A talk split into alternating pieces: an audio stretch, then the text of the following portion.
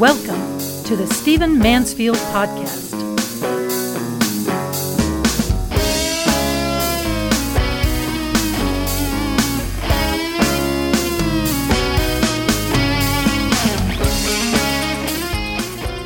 As I record this podcast, it's the 22nd of January 2018, and we are in yet another government shutdown. Now, every time this happens, and it's happened maybe three times during the time I've been doing this podcast, people write me, they stop me, they call me, they ask me what's going on, they ask me if it's the end of the world, and it gives me an opportunity to emphasize some things that we need to remember about our government and about how Washington works. So let me list a few of these in this podcast, and I trust this will be helpful to you. First of all, I want you to keep in mind that the founding fathers distrusted human nature. They were were, for the most part, Christian men. They believed in the fall of man. They believed that people were uh, just just not evil thoroughly, but certainly had their lesser drives, uh, certainly had uh, their lesser desires, certainly could be corrupted by power. They believed Lord Acton Acton's dictum that power corrupts and absolute power corrupts absolutely. Of course, they wouldn't have known it at that time, but but they believed in that maxim, and so they designed government to make conflict work for us, to make conflict make us more safe. They wanted a tripartite government. They wanted a, a, government that had three parts and that had separation of powers. They wanted things like the veto and the override and the need for a certain percentage of votes in Congress to get things done. And then for other types of decisions, you had to have a larger percentage uh, in favor of a certain measure.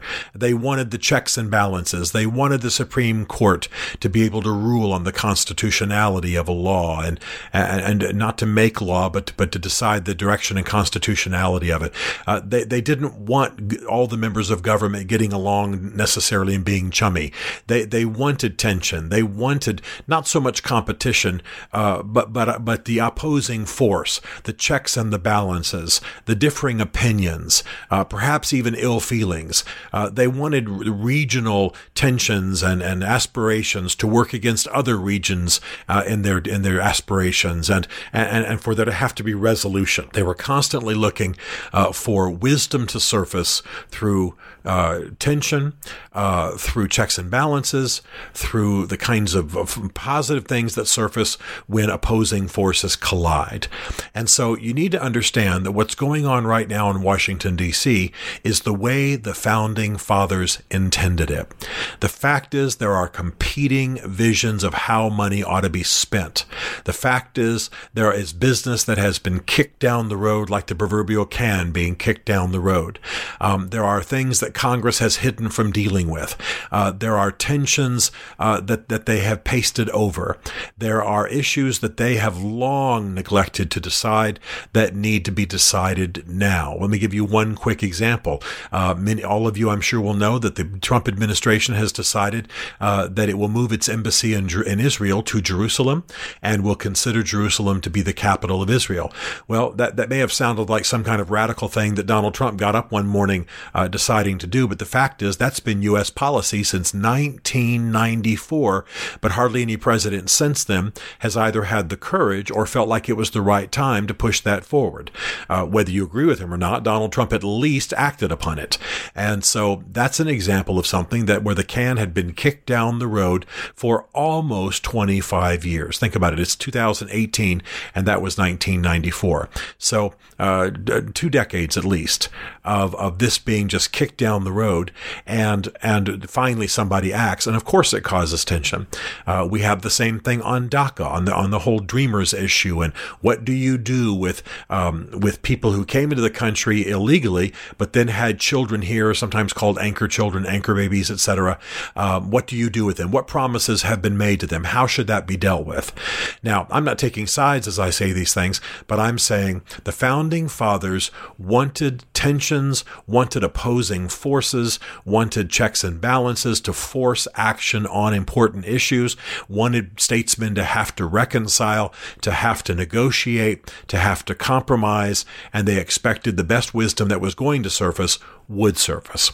And I got to say, too, that we have been woefully underserved by the U.S. Congress in recent decades. Um, it's, it's, you know that popular opinion rates Congress extremely low.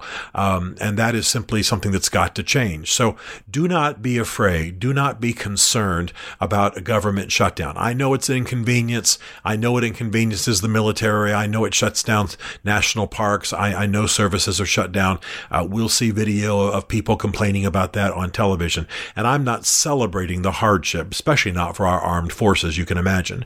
However, the fact that a government shutdown is forced by a lack of willingness on the part of various parties to negotiate and to compromise and to come to the best wisdom is not something we should be afraid of. It's not something we should be concerned about. Let me bring, let me come to my second point, which I think will help illustrate this.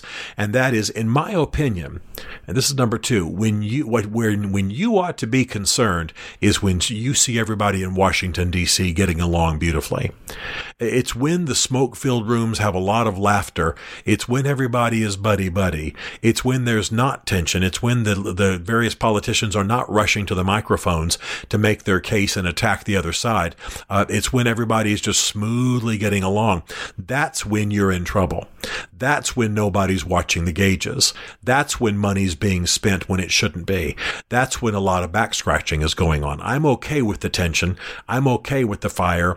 I'm okay with the yelling and the screaming. I'm okay with the shutdown, not because I want to see people suffer, but because uh, I believe that it's it's actually when agendas are forced to the surface, um, when spending is analyzed, when people's policies are scrutinized, when people actually have to speak up and make a case and do it publicly, uh, and when the clock is ticking. I like the pressure that politicians feel during a government shutdown. I think it's important. I think it causes them to move forward. I think it causes them to have conversations that they're not having otherwise.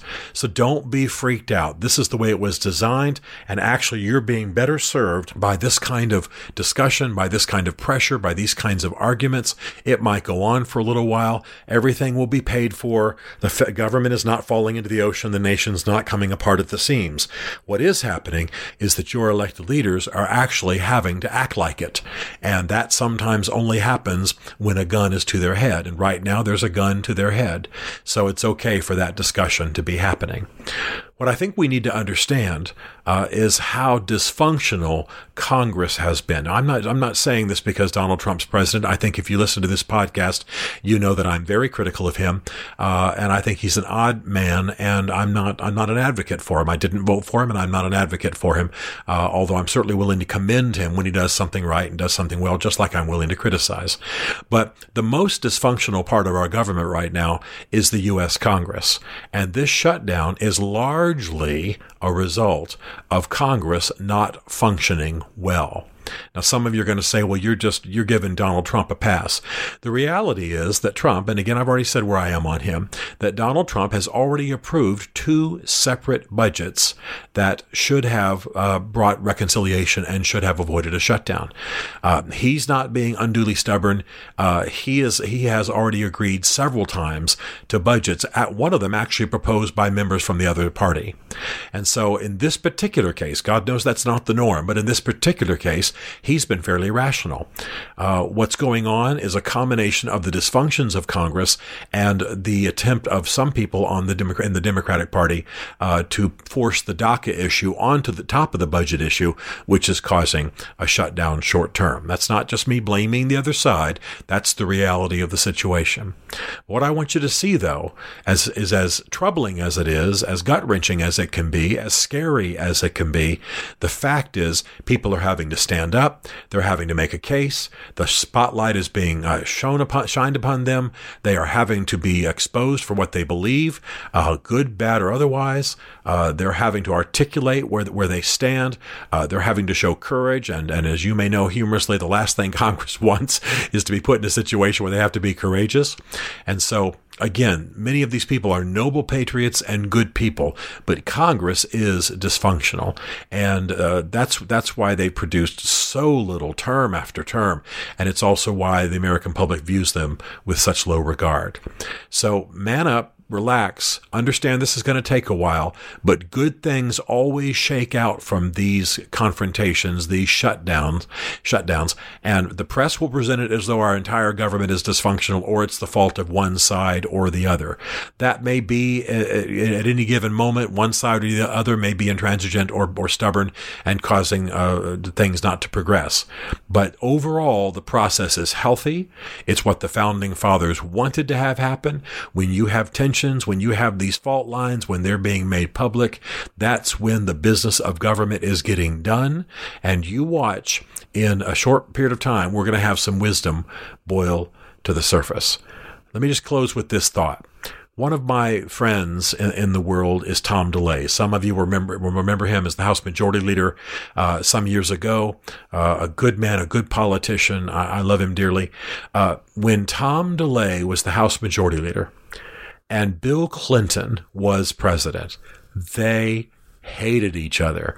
Uh, I read an article in the Washington Post that describes something I've actually seen. If you mention Bill Clinton in the presence of Tom DeLay, the veins on his neck actually stick out. I mean, he really despises the man, and you can hear to this day how Bill Clinton despises Tom DeLay. But the fact that they had to reconcile, the fact that they had to slam into each other and negotiate and work out policy, they arrived at some of the wisest policies policy of the last half a century in America. Some of their policies on welfare, uh, some of their policies on Medicare, uh, brilliant, still enduring. Everybody celebrates them. Both sides say it was brilliant. And did it come about because they were card playing buddies? Did they come about because they drank whiskey together late at night? No, they fought like cats and dogs. In fact, if Tom DeLay had had his way, Bill Clinton would have been impeached and removed from office. But because they had to negotiate, because they had to make a case, because they had to summon facts, because they had to argue it out and ultimately reconcile, they came out with brilliant policy. We are not governed by angels. We are governed by fallen human beings, and sometimes they don't do the right thing until they're forced to. So hang in. It's going to be a bumpy night, but we will get through it. Stephen Mansfield is a New York Times best-selling author, a popular speaker, and a frequent faith and culture commentator on Fox and CNN. His groundbreaking books on faith and society include The Faith of George W. Bush, The Search for God and Guinness, Mansfield's Book of Manly Men, and Lincoln's Battle with God. Learn more at stephenmansfield.tv.